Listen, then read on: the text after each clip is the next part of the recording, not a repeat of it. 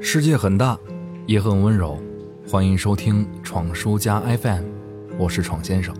连续三个月的高强度工作，终于让我在上周住院了。听起来，像不像一个战士英勇负伤呢？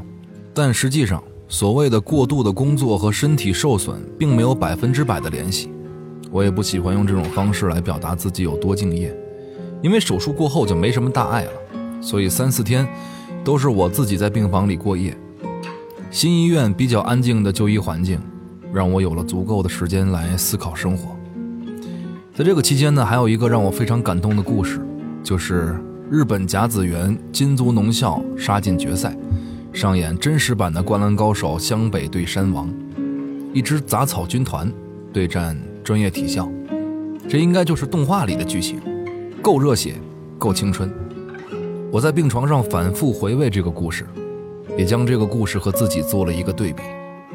但我却失望地发现，此时卧床不起的自己，并没有那么青春。有不少评论家，他们说贾子园其实毁了一代棒球天才，因为高中的顶点过度燃烧自己，造成不可修复的损伤，蛮横的追求所谓的制霸全国，这好像不应该是青春该有的样子。第一百届甲子园当中，最炙手可热的巨星当属吉田辉星。当全日本的目光都集中在他身上的时候，所有人其实也都明白，这一切的代价可能就是他未来的运动生命。不计后果的追求成功。如果我们把主人公换成一个成年人，这样的生活，这样的状态，我们该如何去评价呢？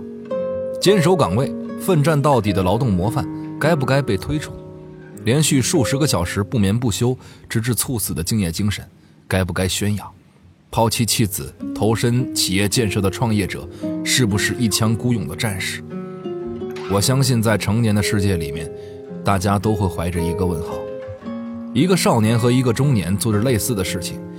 我相信得到的普遍评价肯定是不一样的。前者可能是感动，那么后者呢，可能是惋惜。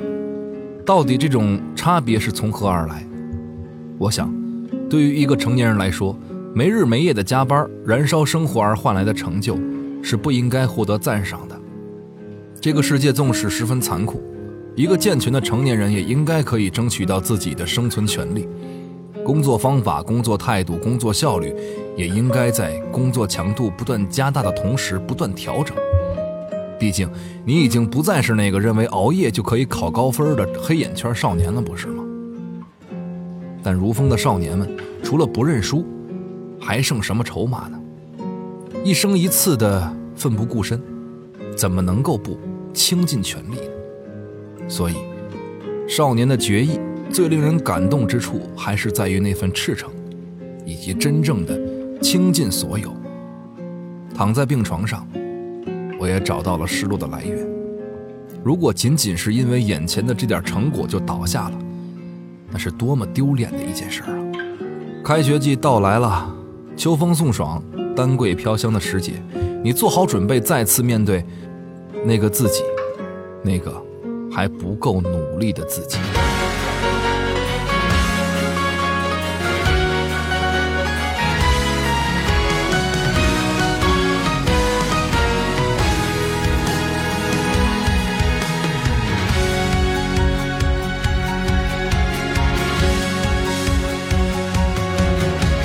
眩しすぎる夏の日差し走り出す想いを胸に人に問いかけてみれば聞こえる本当の声きっとたどり着ける答えはここにある約束の場所へその日まで涙見せ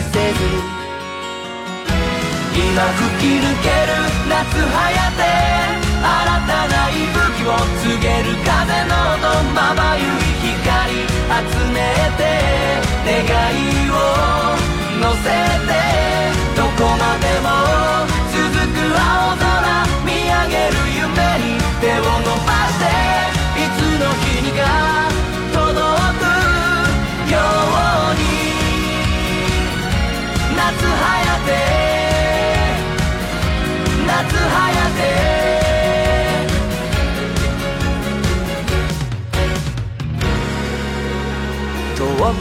る蜃気楼投げ出しそうな心どこからか聞こえてくる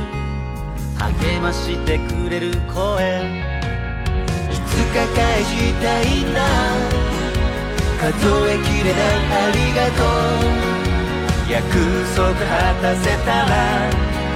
君と笑い合いたいさあ舞い上がれ夏早て抑えきれずに高鳴るこの限りある時の中輝け命くれてゆく赤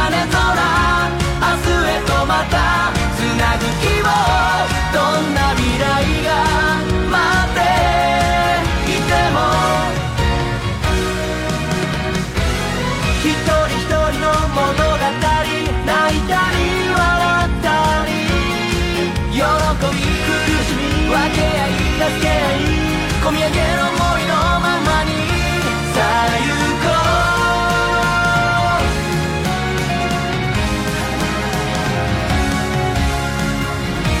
う今吹き抜ける夏はやって新たな息吹を告げる風の音まばゆい光集めて願いを乗せてどこまでも続く青空見上げる夢に手を伸ばしていつの日にか届く